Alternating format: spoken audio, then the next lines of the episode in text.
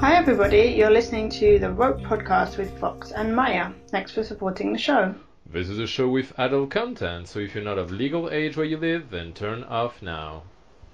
This podcast is about rope bondage. Rope bondage is edge play with inherent risk, and we strongly recommend that you get proper training and listen to episode zero before attempting it.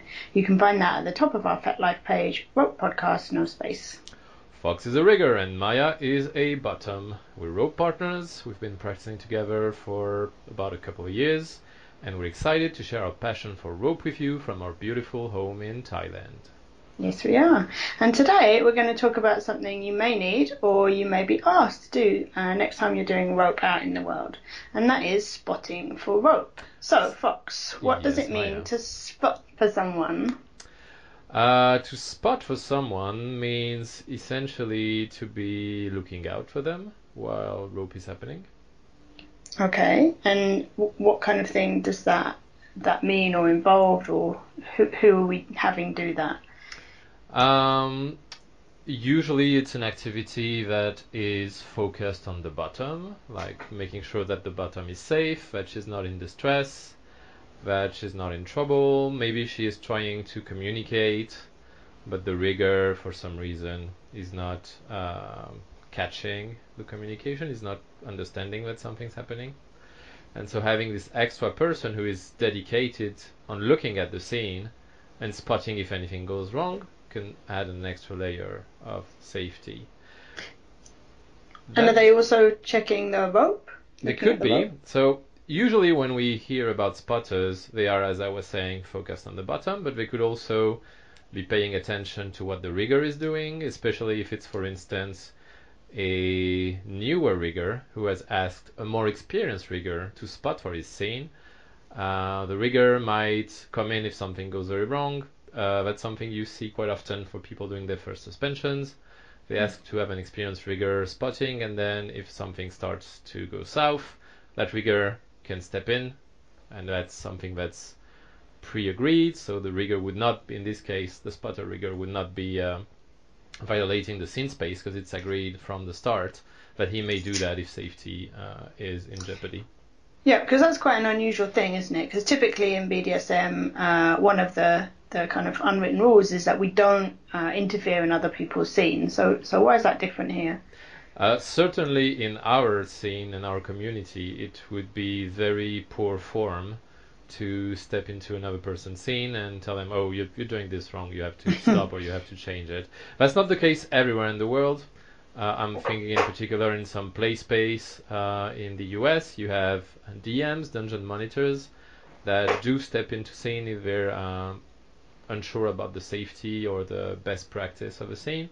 We don't do that here, so your mileage may vary on that aspect. Okay, um, and so why why do we have um, spotters in rope? Uh, we have spotters in rope mainly for safety, and that safety is multi-layered. There's the safety of the rope itself that's being done. Like, do we feel that uh, the placement of wraps and knots is not too dangerous, for instance?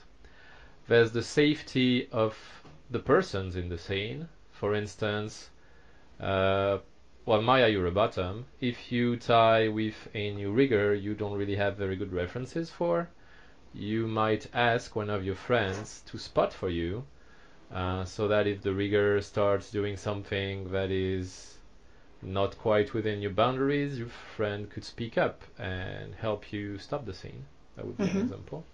Okay, Uh, obviously, everyone is going to have a different risk profile regarding those issues. Some people will be fine tying with uh, someone who's more of a stranger or might even be excited by that aspect, and that would be having a higher risk profile because a higher risk that something may go wrong. Some people are more conservative or safety minded, and if they tie with someone new, they want someone in the room to be looking out for them. And I think that can also go for riggers. So if you're tying with someone uh, a bottom who may be a more risky bottom or a bottom who might be a bit unpredictable, then having someone else in the room to confirm that you tied them appropriately could be a good thing as well. Yeah, that's actually a great point, Maya. Uh, besides the observing and intervening if necessary, the spotter is also a witness of the scene. And can Yeah. give an account if something went wrong and uh, maybe one of the parties or both parties are unhappy with the way um, the scene went. Maybe they have conflicting accounts of events. Then the spotter uh, can be a witness to that Mm. and Mm. bring a more uh, objective external view of what happened. Okay, so who who is typically you've, give, you've given some examples, but who is typically getting someone to spot for them? What what kind of person um, is doing that? Um, I will start by saying one thing. Um, tying at a party, at a house party, in a semi-public situation where people are watching, that's not spotting, that's people are Mm. watching. Yeah. And if you believe that if something goes wrong, spontaneously people from the audience are going to step up and help, you might be very disappointed. So Yeah. we are talking here about something that is very explicit. You have identify one person or a couple persons to be spotters. They know they are you spotters. Yeah. They've consented to being spotters. They have consenting to being spotters, and as we're gonna see later in this episode, I wouldn't always consent to be a spotter. Yeah. Uh, they are aware of this responsibility. They have accepted it. Uh, if the person you are tying with, whether you're the bottom of the rigger, is aware that someone is spotting. So when that person steps into the scene because there's a problem, they're not gonna get punched in the face. Right. Right. Very much so. But actually, quite quite important also. Yes, because if Um, someone tied with you and they had a spotter and they didn't tell you, and the spotter stepped in, you would not be super enthusiastic about that, would you? I would very not. I would very not. Uh, but yeah, back to hammering that point. Just because you have an audience doesn't mean you have a spotter. It's quite quite different. And in my experience, people in the audience will usually be ill at ease if something goes wrong. They won't know what's appropriate as far as respecting the scene space. They don't know what is someone being truly in distress versus someone uh, role playing, uh, non consent type of scene. So if you want a spotter, get a spotter. That's Yeah. that's the core takeaway here. and Yeah. back to your question, who gets a spotter and who do you choose to be a spotter? Uh, I think either the bottom or the rigger or both can get a spotter. Uh, it might seem a bit belt and suspenders, but I don't think it's shocking to have the bottom choose one person to be their spotter and the rigger also choose another person to be their spotter. Uh, that wouldn't shock me. What do you think of that, Maya? Sure, in a very complex scene where you're doing some very risky stuff and you want and you have a number of things to be looking out for, or if you have more than one bottom, um, I think that is Yep. another place where you might have more than one spotter. Yeah. Um, I mean, there's a there's a fundamental question that I think is interesting, which is if you feel you need someone to spot for you, should you really be tying with that person? Uh, and I think that has to do with your risk profile. We know, for instance, Maya, that your risk profile is lower than mine, as in you Oh, like sure. you like less risky things. For me, the answer would probably be yes, because I'm not a very risk averse person. Although I I play as safe as I can. But then why would you need a spotter? Like, what's your. So I feel like there's a continuum of at one end you have playing with very risky person playing with someone no spotter. At the other end you have where you don't play with someone if you think you need a spotter. So where's that middle ground where you're both risk into risk, but you somehow still need a spotter? Um, I'm in. I suppose I'm in some types of risk. Uh, for instance, I am quite rack in my play. So rack, Mhm. for those who don't know, I think is, Rope is rack, full stop. yeah, risk-aware consensual kink, which, to sum it up uh, and maybe oversimplify it, means we accept that risk exists, cannot be completely eliminated, and we accept that risk on the condition that the people who are playing understand the risk. It's like enlightened consent. Like they know what the risk is, and because they know what the risk is, then they can consent to it. hmm And essentially here, uh, risk of injuries and so on, I accept as a possibility. Although I do a lot of research, I do a lot of training to try to make my rope as safe as possible. I know that absolutely safe rope is not a thing. The cases where I might want to spotter more as the rigger is with people who I'm not so sure about their character or their stability that is an area where I'm much Yeah. more risk averse.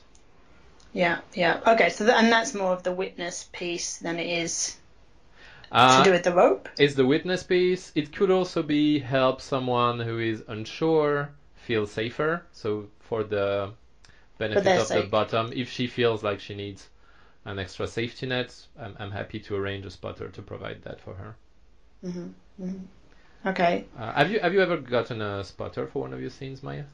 Um, yeah, I didn't know whether we were going to talk about that, that later on about how you and I have had tried out you being a spotter for me and how that hasn't super worked Yeah. well for reasons. So maybe we talk about that in a bit. Okay, we will.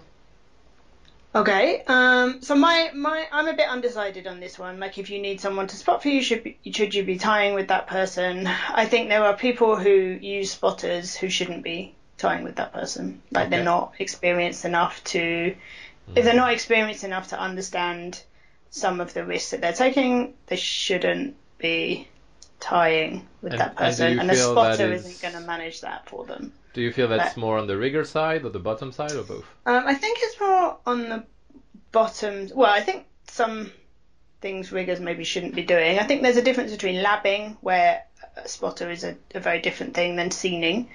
Um, and I think with bottoms, I think, and we're going to talk about this in a minute as well, this piece around accountability. You can't pass the accountability for your safety onto someone else.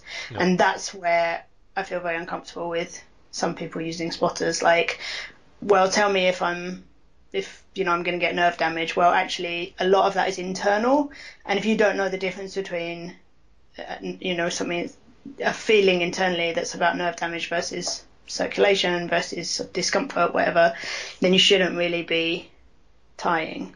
Yeah, So- there's no so there's there's no vacancy inside of your head essentially. Exactly, exactly. Okay, so so going on to that, so when we've talked about some um, examples, and I, and I was saying there's a difference between labbing and scening. So Yeah. in terms of labbing, it feels like that's much more comfortable, right? So when you when you say labbing, you mean being at a workshop, being in a learning yeah, environment. right? trying trying stuff out, experimenting. So you've got a new tie, you're at a workshop, yeah, for sure, or you're at home and you're watching a video and you're going to try a tie and you're probably going to try it a few times to get it right.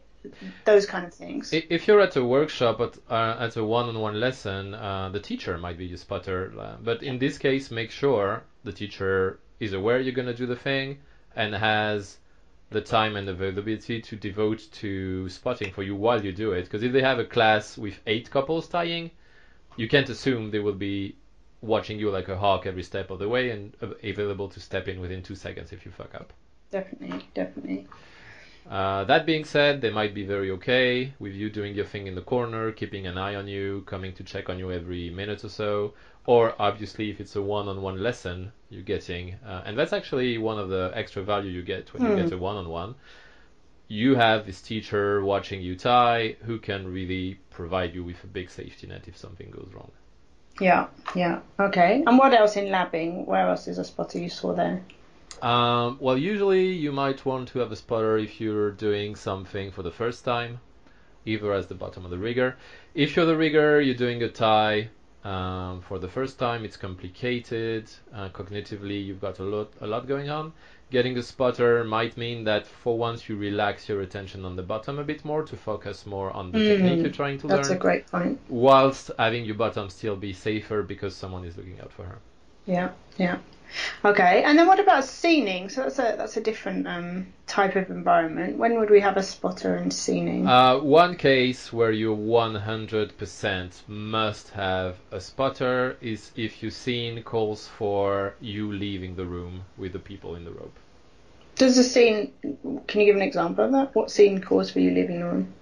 Uh, we had cases uh, at parties where someone needed to go fetch a piece of equipment to continue the scene because they didn't really like it was a scene that built organically they didn't so much have a scene okay. plan they hadn't prepared all their gear up front so they started tying a person up uh, they then realized they were missing I don't know maybe a lighter to light their candle something to that effect Sure, sure. and they had to go out of the house to talk to the smokers outside and get a lighter. I think I think that was the situation. From, okay, from yeah, memory. that makes sense. Yeah. You cannot leave someone Off. In bondage for the time it takes to go down two flights of stairs, go outside, talk to the smokers, get a lighter, and do that whole trip uh, the other way around. That is enough time for someone to asphyxiate, to get to fall down, to get seriously hurt. You cannot leave someone in bondage for that duration on their own. So Okay. if you have to do that, you 100% have to get someone to spot while you go.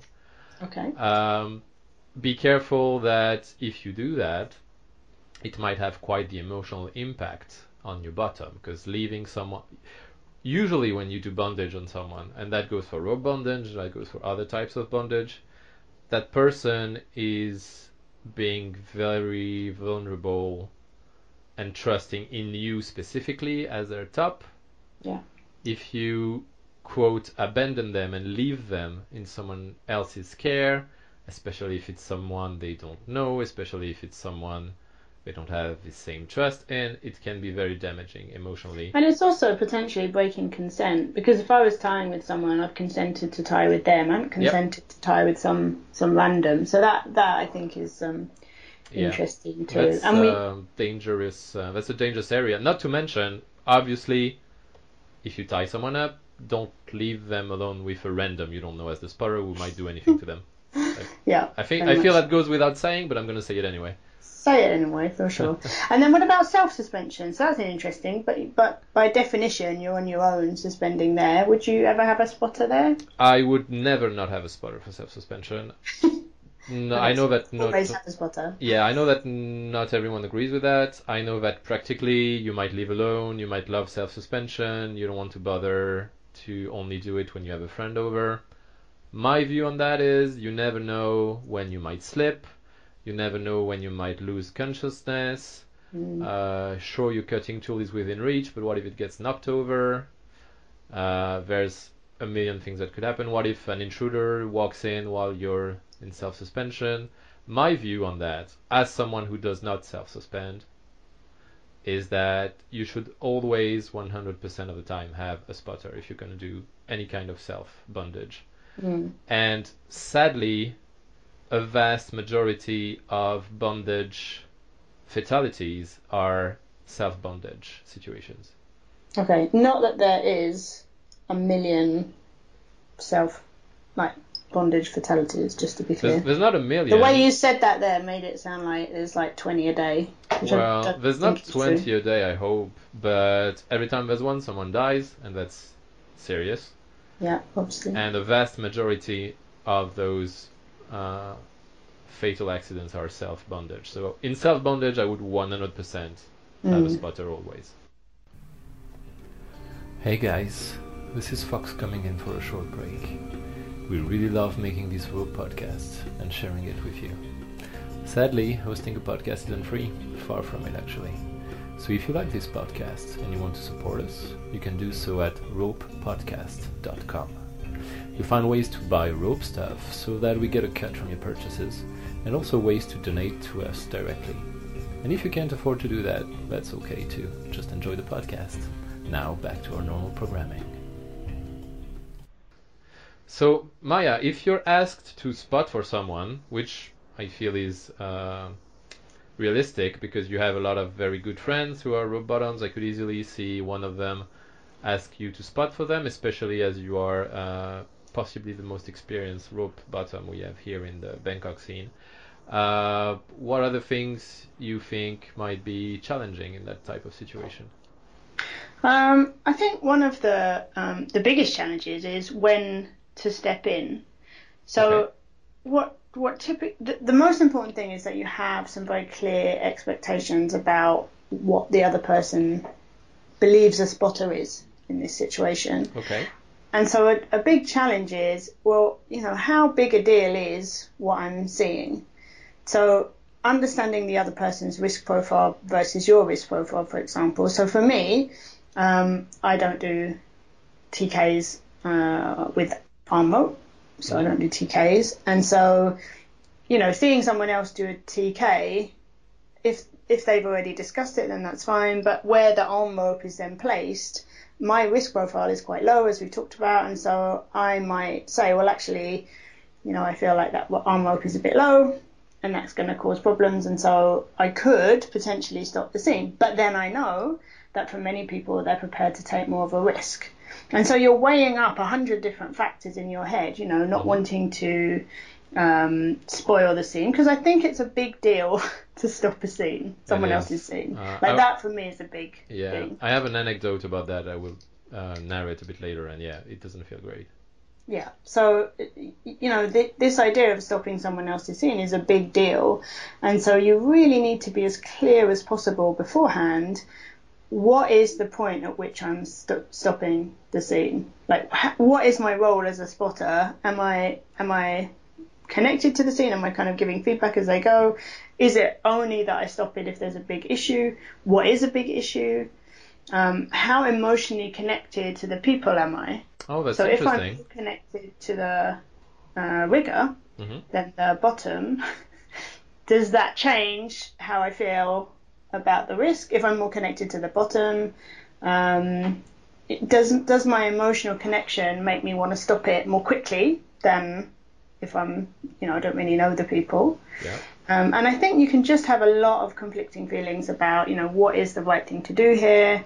How am I going to do this? Um, I think it's quite a stressful role for It is. Would you would you say uh, there is always a situation where you have a conflict of interest and you should say I'm not the right person to be a spotter for this scene?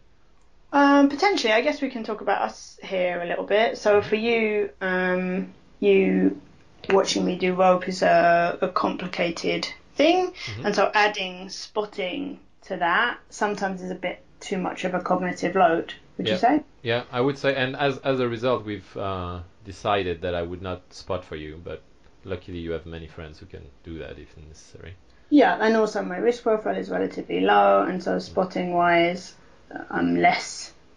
I'm of the opinion that in general, I'm probably not going to tie with someone if I need a spotter in most situations, although of course Okay. not all.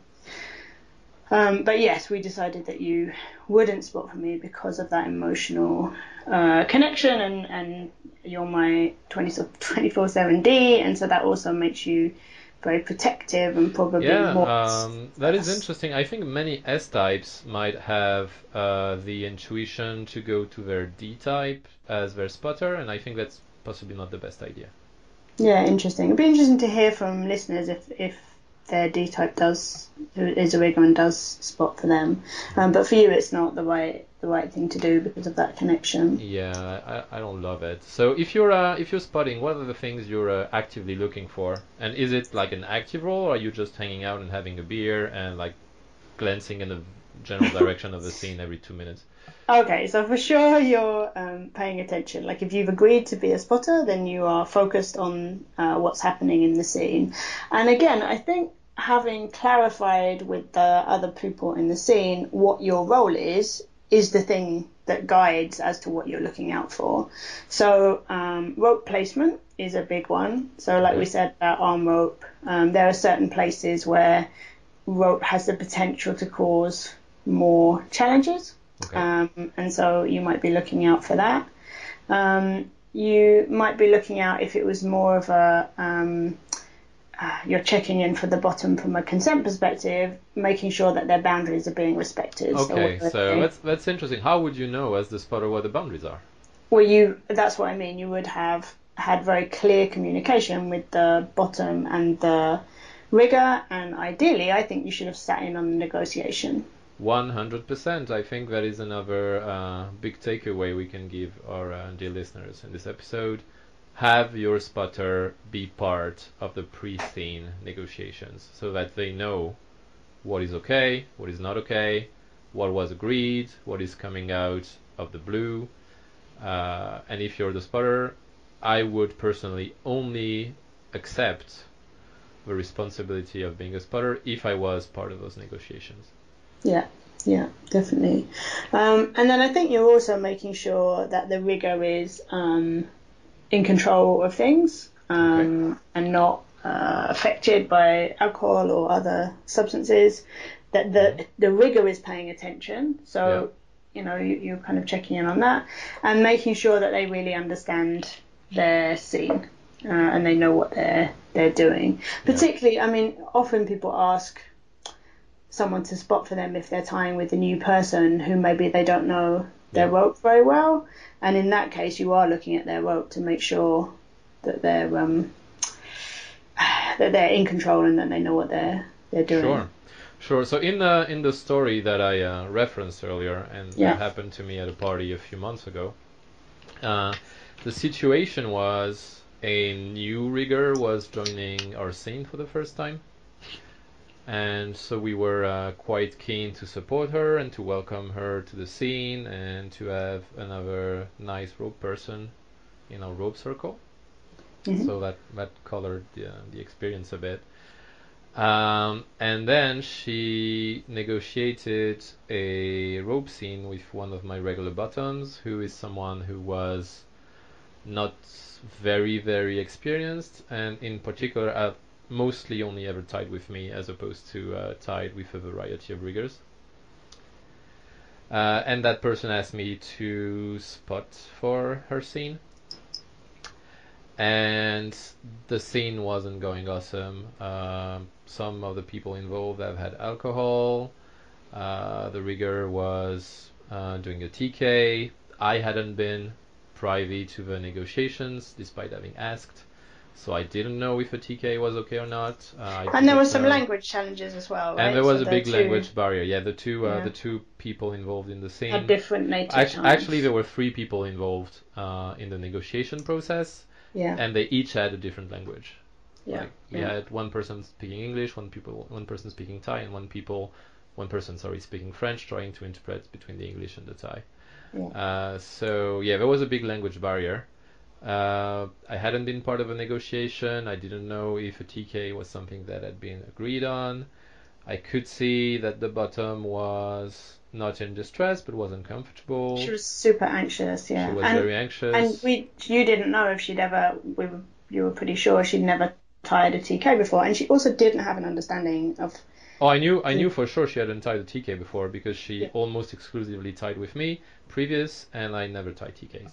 So Yeah, I knew for a fact that she didn't have TK experience. And she doesn't. She hasn't necessarily done the research to understand like what that is and what the implications of that might be. Yeah, and so we ended up in this um, not great for either of us, I think, situation where I felt like the scene was getting into risky territory, but I didn't want to stop the scene because I didn't want to uh, make that new rigger feel unwelcome because it was her first time tying.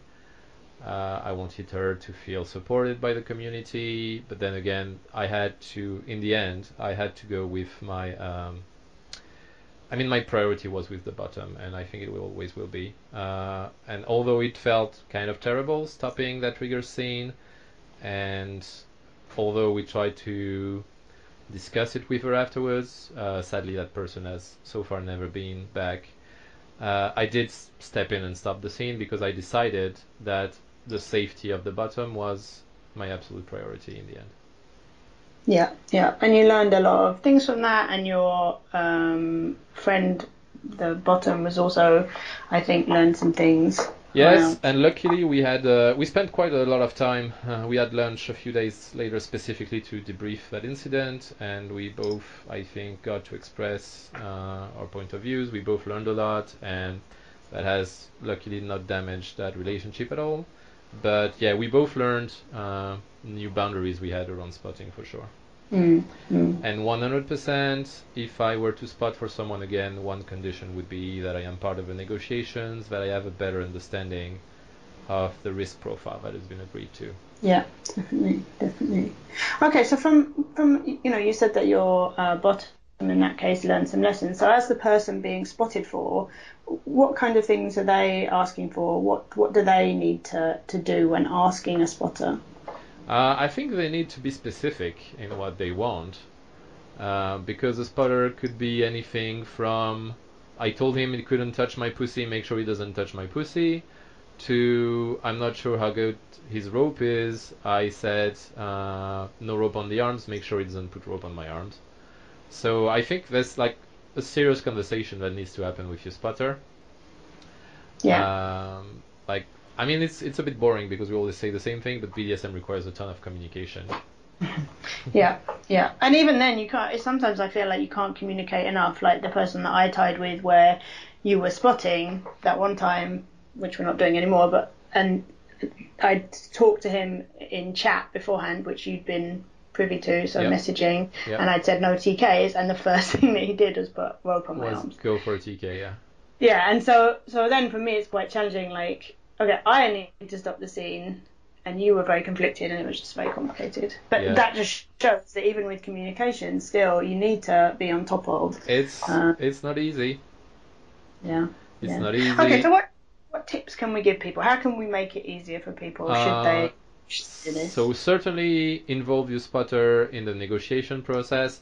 I would say also involve your spotter in the debrief yeah, I think so. uh, because they have interesting feedback to give you. They have an external point of view. Uh, they will add value to your debrief for sure. I And would definitely if they've stopped the scene. and one If they've stopped the scene, then they have to be included in the Yeah, if they stop the scene, there's some like they really have to debrief with you. Um, I wonder to what extent it might be interesting to include your spotter in the aftercare.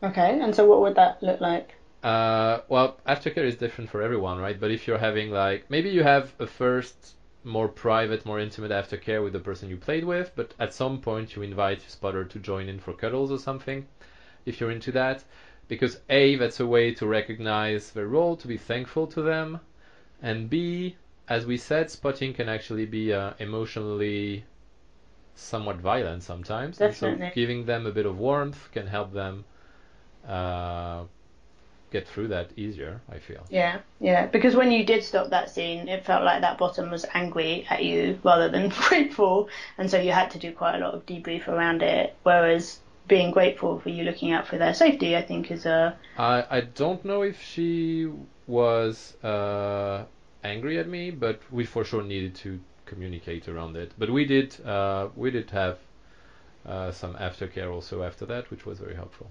Mm. And so, what else do you need to communicate? Um,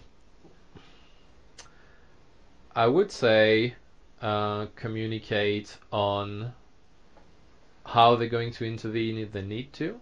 Yeah. When do you want them to just verbally give advice or give a warning versus if you want them to actually walk into the scene and stop the scene? Uh, a typical example would be uh, if you have agreed to non-sexual play and you've explained that non-sexual play uh, is no going anywhere near the genitals, for instance. You could tell your spotter if anyone goes near my genitals, physically stop the scene immediately. Yeah, and then that's a challenge as well because I'm thinking, well, if I'm the spotter Yeah. and the rigger is someone like you, like me, physically stopping you from doing something is, you know. I can I can lend you my hunting knife. yeah, no thanks. Um, yeah, so so I think that's an interesting thing as well in terms of like if you're I mean honestly, if you're really that concerned for your safety, then don't tie with someone. Don't tie with that person. Uh, yeah, that's that's can be actually a good tip. Uh, once again, depending on your risk profile and what you know Yeah. about the person. yeah. Um, yeah. On the other end of that exchange, if you say yes to being a spotter, fucking be serious about it. Don't fuck off halfway through the scene. Uh, we have a very good friend who's a rope bottom who was doing a two bottoms scene and they were tied to each other. And I In think predicament. it was predicament. It was very high risk rope, uh, a bit of an extreme play. I think some neck rope maybe may have been involved. I'm not sure about that. And I think they had not one but two spotters. Yeah. And at some point, uh, the rigger was turning his back to the bottoms. And I can understand that if he had two spotters, he felt he could do that more safely, you know, because in his Yeah. mind, okay, I have two people spotting, so that I can turn around and responsibility grab something from my bag. yeah, that responsibility has been shared with other people. There's less of it resting on me. Yeah. And yeah. thus he was turning his back for a while, and the spotters were just not watching or were went away to somewhere else to do something. And one Mm. of the two girls started fainting, so her breathing was at risk. The other person was being dragged down by the weight of the first bottom who was Oh, fainting yeah, and was yeah. also starting to have difficulties breathing. Yeah. Luckily, she had enough air left that she could scream at the top of her lungs, and that got the rigger's attention. Yeah. But that could easily have ended up in the newspaper. Yeah, yeah. And so one of the challenges of having a spotter is the dissolution of responsibility. That suddenly Yep. Yeah. everyone's responsible and no one's responsible. Exactly, like uh, I think you see that referred to as the bystander effect also sometimes. Uh, yeah, potentially. The idea that if you don't have a clear assignment of who needs to react in a situation, everyone is No going to will. assume someone else is doing it. Yeah, yeah, yeah. Uh, yeah. okay, so what can't a spotter do? Uh, spotter can see inside your head. It can Yes. feel your fingers. It doesn't know if your hand's going numb. So that's for you to communicate. And you can try to communicate in a way that you communicate that both to the rigger and the spotter if possible. Yeah, so you might need to communicate more loudly than you would normally. Yep, yep. Uh, a spotter cannot see things that cannot be seen. Yes, yes, they can only see behaviours. And also remember that they're human, they have a single point of view, they probably will be sitting or standing a bit further away because they're not usually directly in the scene space. Yeah. And it's quite possible that something happens that breaks your boundaries and the spotter doesn't see it because, well, because the way things were angled or someone walked in and blocked his view partially, whatever. So you can't be angry at your spotter for missing something because your spotter also is a human. Yeah, and at the end of the day, again, you have to be accountable for your own safety. A spotter Yeah. is a support. They don't take away that responsibility. Yeah, the spotter is not your mummy. Yes. You have to be yes. a big boy or a big girl. so that's all from us at the Rope Podcast. You can also find us easily at ropepodcast.com. We love questions from listeners, so drop us a message on FET and we'll try to answer you in an upcoming episode. Don't forget to subscribe wherever you get your podcast from, at iTunes, at Stitcher, or anywhere else, and come friend us on our FetLife page, Rope Podcast. Thanks for listening. And have fun tying.